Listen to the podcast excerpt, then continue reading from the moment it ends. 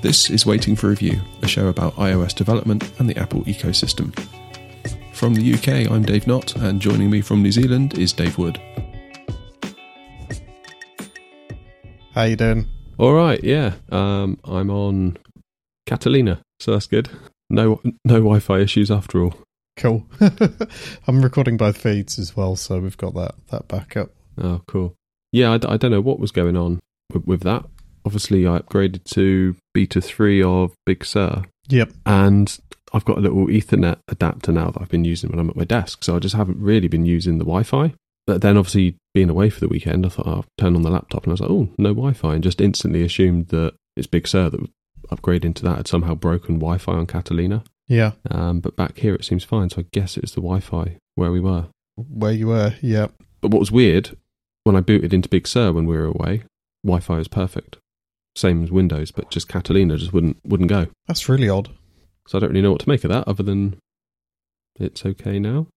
so it must have been the Wi-Fi.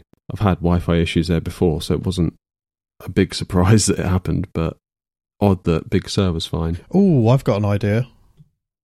Uh, doesn't Big Sur do something to do with um, MAC addresses and security? I'm not sure if it's turned on by default, but I was reading something about um, Big Sur changing your MAC address for security. I'm just thinking that if there was something weird with the Wi-Fi where you were, Catalina may have presented one MAC address, and that was, you know, not able to get onto the network for whatever reason, something odd on the Wi-Fi to do with its settings for that. And then you boot into Big Sur, you've got a different MAC address, and it just lets you through. But then it works fine here. Yeah, that would still point to their Wi-Fi being the problem. Yeah. Just that Big Sur would have um, tricked it into thinking you were some other device. Mm. It's strange. After um, upgrading to beta three, I skipped out beta two. Um, now when I do the whole like multi boot thing or dual boot or triple boot in my case now, it's just got Windows, Catalina, and Big Sur. Big Sur used to be called just like Big Sur.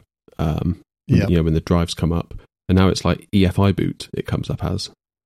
So it's like a lot Hmm. of stuff has changed in that that beta going to beta three. So I just assumed that oh you know that yeah the Wi-Fi is just another kind of casualty of doing that, but yeah Yeah. it's weird. I'm in a weird place. Like I feel like I want to use Big Sur all the time because it's just I just really like it. Um, but things like audio hijack don't work in it yet, um, and just you know general stability. Like if we were going to record this on with me on Big Sur, probably be fine. Yeah, Uh, but it's the probably. Yeah, yeah. I mean, it's bad enough when it's actually released for the first few weeks, isn't it? So, like now it's. um, but no, I'm. I was just in it quickly before I rebooted to come and do this review, and it's like, yeah, it looks really, really good. I just, I just love it. I think it looks so good. It's just Oh, that's cool. can't quite put my finger on what it is, but I think as as like a place to to be for all of my sort of computing, it's it's going to be very very nice because well, as, as you know, like I'd almost considered like ditching and running to Windows um, a few weeks ago, Yep. and yeah, I, I just can't see myself wanting to make Windows my home like that. I kind of see Windows much in the same way as I see like the software you get when you boot up your Xbox or your PlayStation. Yep. You know, it just launches the games. It's a wrapper for Steam. Basically, yeah. I mean, yeah, it, it, if you want to do video work, you can run DaVinci Resolve and, and Premiere and all that stuff, but actually, it's not the same, I don't think, as, as running it on Mac OS. You just like, you've kind of got your environment around you with the Mac as well, haven't you? Yeah. and I think there's a lot of value to that. And I just don't really think I would, you know, want to be doing sort of what's the word, sort of creative or like productive work on Windows. I don't think I would enjoy that in the in the long term. Um, and sort of jumping into Big Sur again has just reinforced, like, yeah, this is like where I want to be for like everything that isn't playing games. That's cool. Yeah. Are you, if you found it coming back into Catalina, if you found that a little jarring? It feels quite old. You know, it kind of feels like you're in Mac OS Classic. Okay. That's kind of the best way I can describe it. Yeah, 'cause I've not played with Big Sur yet. You not at all. No, Okay. no.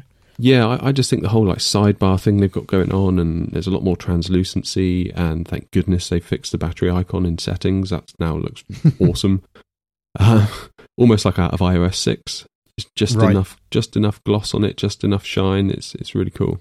So yeah, I'm two thumbs up for Big Sur so far. I kind of can't wait for it to be out properly and all my apps to be supported on it. Um, this it's going to be really cool. It does make me wonder though, and I know we kind of spoke about this very very briefly offline about. Um, I mentioned about the inevitability of touch coming to the Mac, and you were kind of a bit like, Yeah. "What?" Yeah. the more I use Big Sur, the more I think that it's probably probably going to happen. Really? Yeah, just like the way things are spaced, it's almost like it's almost like this is kind of angling for a touch target kind of environment. That's interesting because I sort of feel like that to me feels like not yet. Um, I, I think logically because it would again start to bring that line between the the iPad and the Mac even closer. Well, I mean, the way I was kind of in that camp, but then I started thinking about, well, look at the iPad.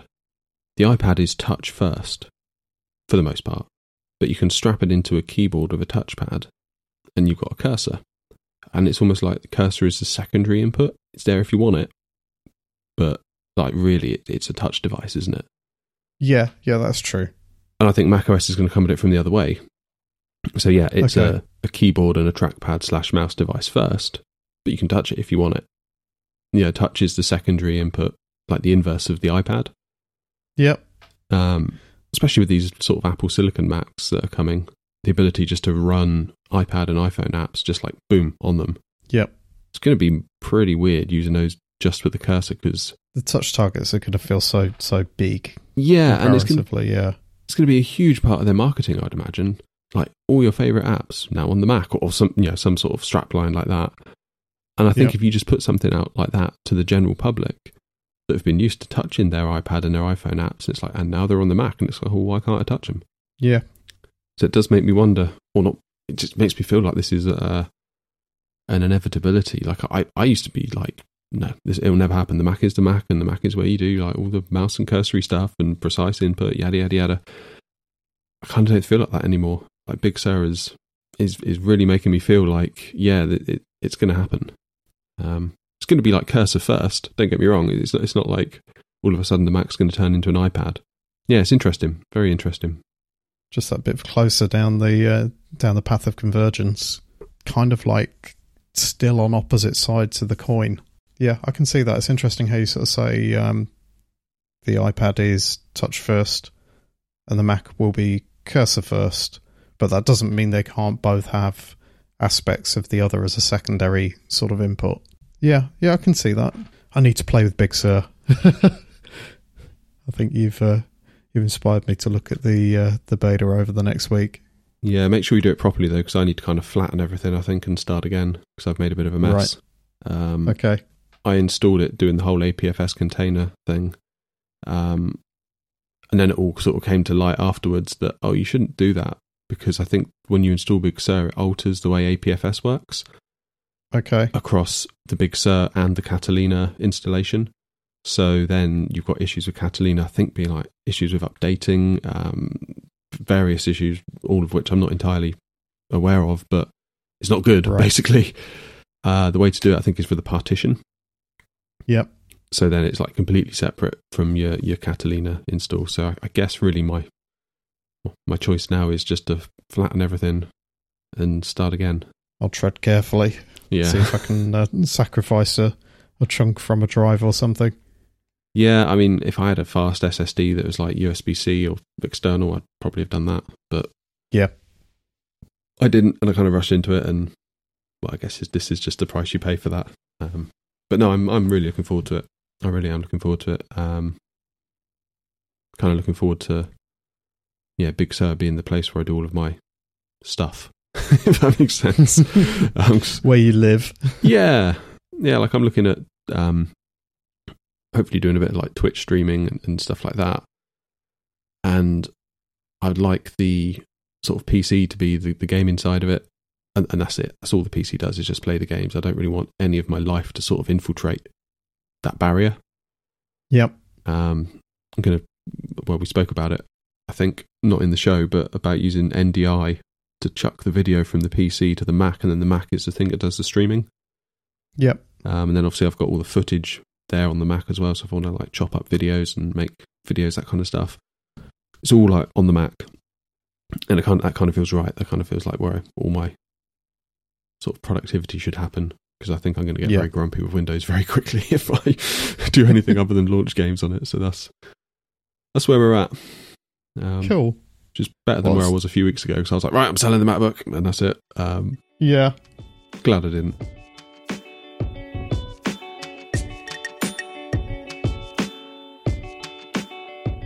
So I've been I've been playing with Swift UI, um, and I'm kind of starting to get back into picking one or two side project bits and bobs up as well. Oh yeah, what, what ones? Yeah, um, I'm look I'm actually building out Go VJ, um, with with Swift UI, and it's coming on quite well now. Just it's like the, the the big version too. Yeah, yeah, it is. It actually feels like I'm actually doing it this time. So is, is there, are there any other side projects, or is it just Go VJ you're focusing on now, and then other stuff later?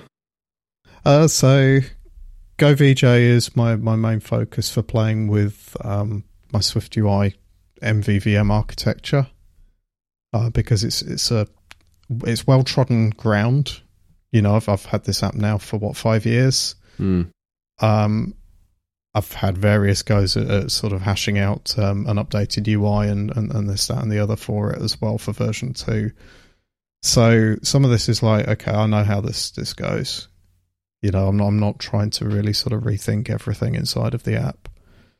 Um, so it's quite a good project for testing the limits of the the sort of architecture that I've laid down for for MVVM and for using Combine um, and for dependencies and that sort of thing as well. So it it feels um how can I put it?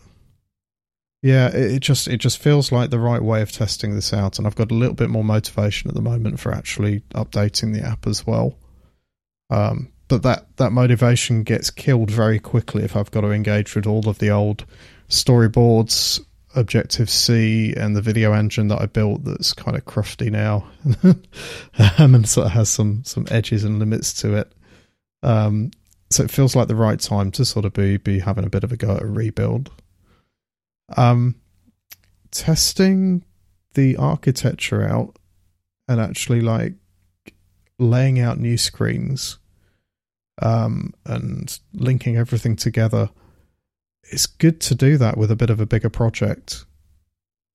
You know, like I mean, the the app itself is is based around a central control screen, um, and it has a couple of other um, couple of uh, modal screens that come over for things like settings and that sort of stuff. So it's not a complicated set of flows.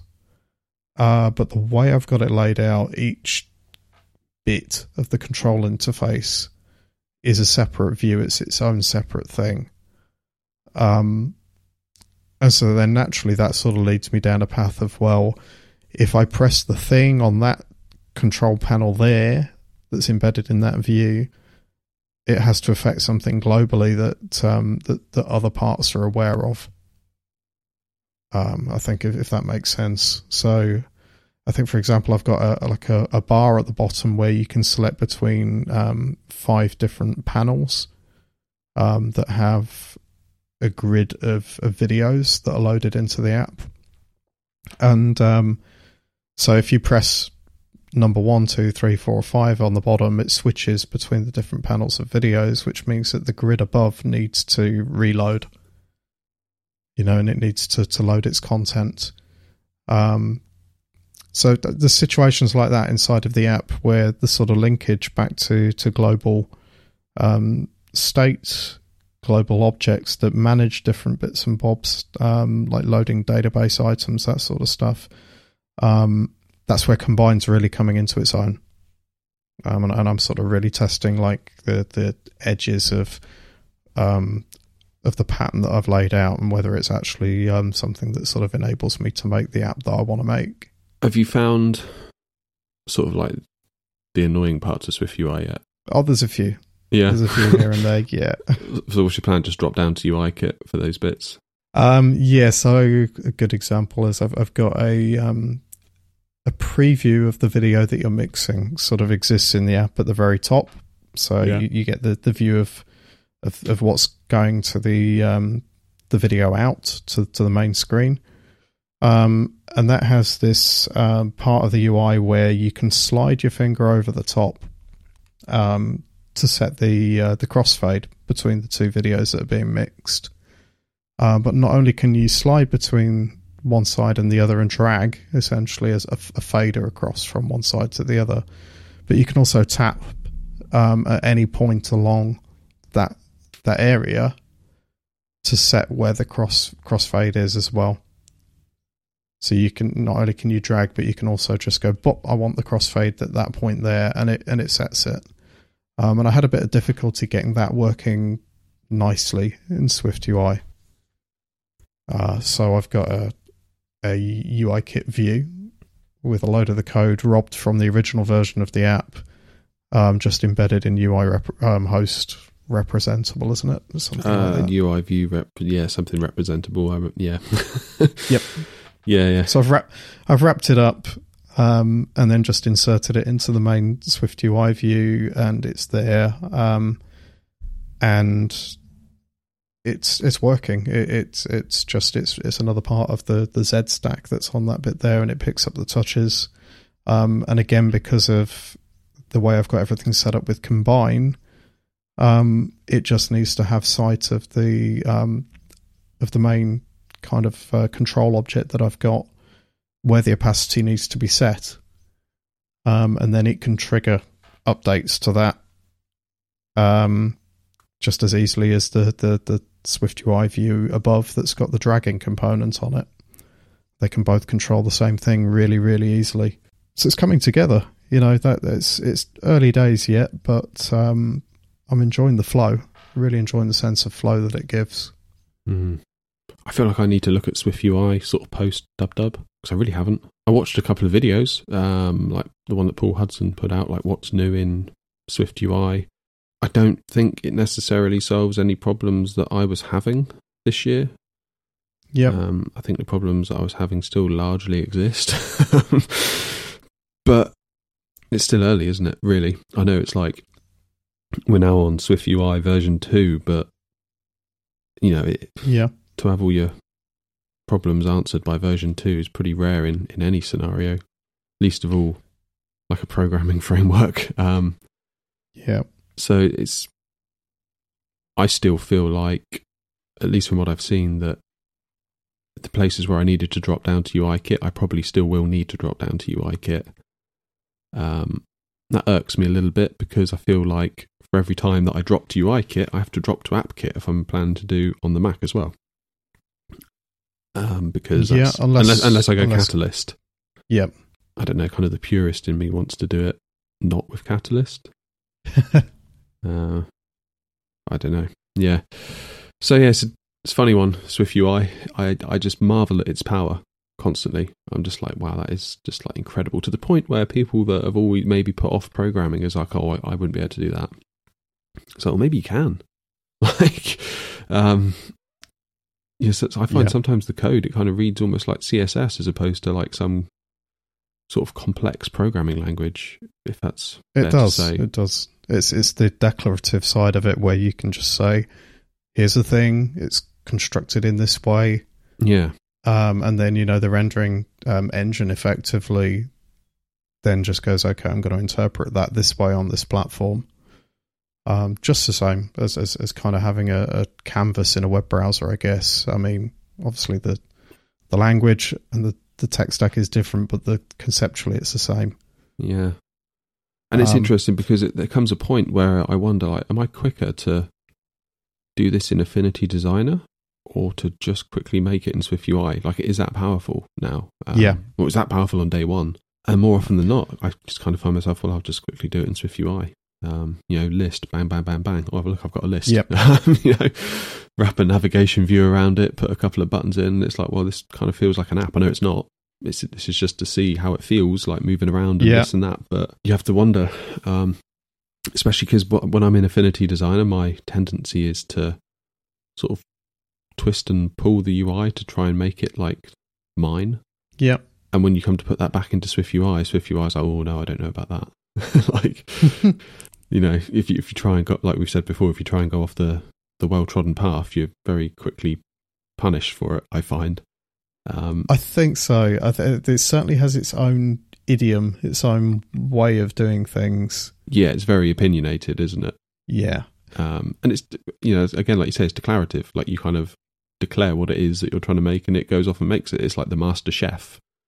Yeah. Um, so to kind of say, well, I know better than the master chef. I guess the master chef's going to disagree occasionally or frequently, as I found. But sometimes it feels like it comes down to um, it's the way you say it as well, uh, which is, I, best, I guess I need to sort of expand on a bit. Um, but it, it's kind of like there's a a Swift UI way of declaring things. This is that opinionated side of things again, I guess, but it, it means that you can have what you want in a lot of cases as long as you just know how to say it to Swift UI. Um, that's that's what I've been finding anyway. It's been that so far I've, I've, been able to translate an awful lot of what I've wanted from previous UI kit takes on this rebuild over into Swift UI.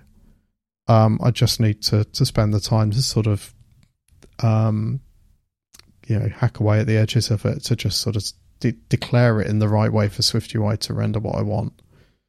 Um, I, I've been lucky so far in a lot of ways. Like I said, it's a single view app. There's not a lot of flow there, you know, beyond a, an onboarding page and, and some settings and stuff. Um, so it's perhaps easier for this app to sort of have that element to it. Mm.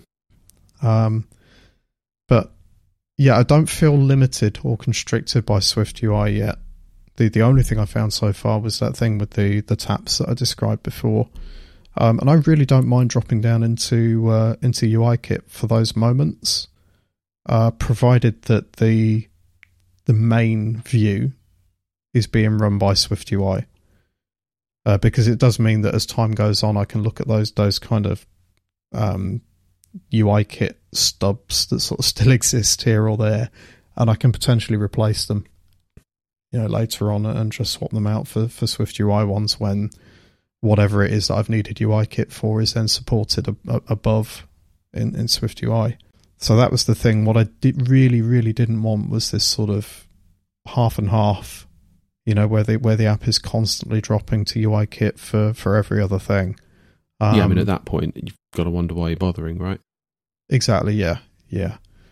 And it's kind of funny. I, I, need to play with this a little bit more. But one of the reasons I laid out the um, the architecture that I've done, which at some point I'm going to publish publicly online, um, like a sort of template um, Git repository with some of these things in. Um, one of the reasons I laid it down is that I also want to have like a, um, an example where a UI kit uh, view controller is wrapped up and, and embedded in the same flow because if you give the same um, view model that is based around a, an observable object that is run by by driven by combine, there's no reason that view model can't be given to um, a UIKit view controller. You know, and and and that the view controller can't um, set things on the view model um, and update itself based on things that are happening inside of the view model as well. There's no reason it can't kind of have a similar linkage to the data side of things um, in the same way as all of my Swift UI views. Uh, so I kind of want to display that with this template at some point because I think I could take the the template that I've got on an example app um, and swap all of the Swift UI views for UIKit view controllers um, control the flow with a with a coordinator object, um, and the view models stay exactly the same. The data structure underneath stays exactly the same, um, and that that feels kind of cool. You know that it doesn't matter what the view layer is; is that the view models can just stay exactly the same as they are, um, and they're these these objects that are just in charge of states and in charge of of um, pushing and pulling things from databases and APIs and then the view layer just responds to that. Um, that that feels kind of funky to sort of have something that's working at that level, and that's kind of the power that Combine's given me, uh, more than SwiftUI or anything else. Yeah, I haven't really gotten into Combine. It was one of those things that I kept putting off and putting off, and haven't, haven't quite gotten to. I did try and watch one of the WWDC videos from last year. Um, I must admit, I did glaze over a little bit at points. maybe maybe need to revisit that one um, at some point.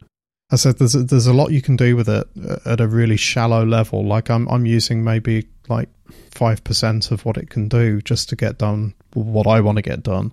Right. And yeah. and I think Combine's one of those things where like you, you watch the sessions and they'll take you through all of the bells and whistles and everything that it can do. But maybe like I say, you just need a a little slice of it just to get started. You don't need to know about um, all of the, the, the sort of depth that is underneath underneath the hood. Yeah, I guess that's uh, that's almost like programming in a nutshell, though, isn't it? in a lot of ways. like it is but... on ATP this week. Someone wrote in with a question sort of along those lines, and they were talking about like the sort of the point of diminishing returns when it's like you could be like the, the total language nerd that knows everything and be that person that everyone comes to when they've got some like gnarly issue with I don't know Objective C or whatever. But actually, for most people, just to to do your job and to be good at your job, don't actually need all of it or most of it for that matter. Um, yeah, I thought it was an interesting takeaway because I've always been on the assumption that like I must know everything, but you know, it's not always the case, is it? No, no, just enough to be dangerous, uh, just enough to get started. I think is is the thing.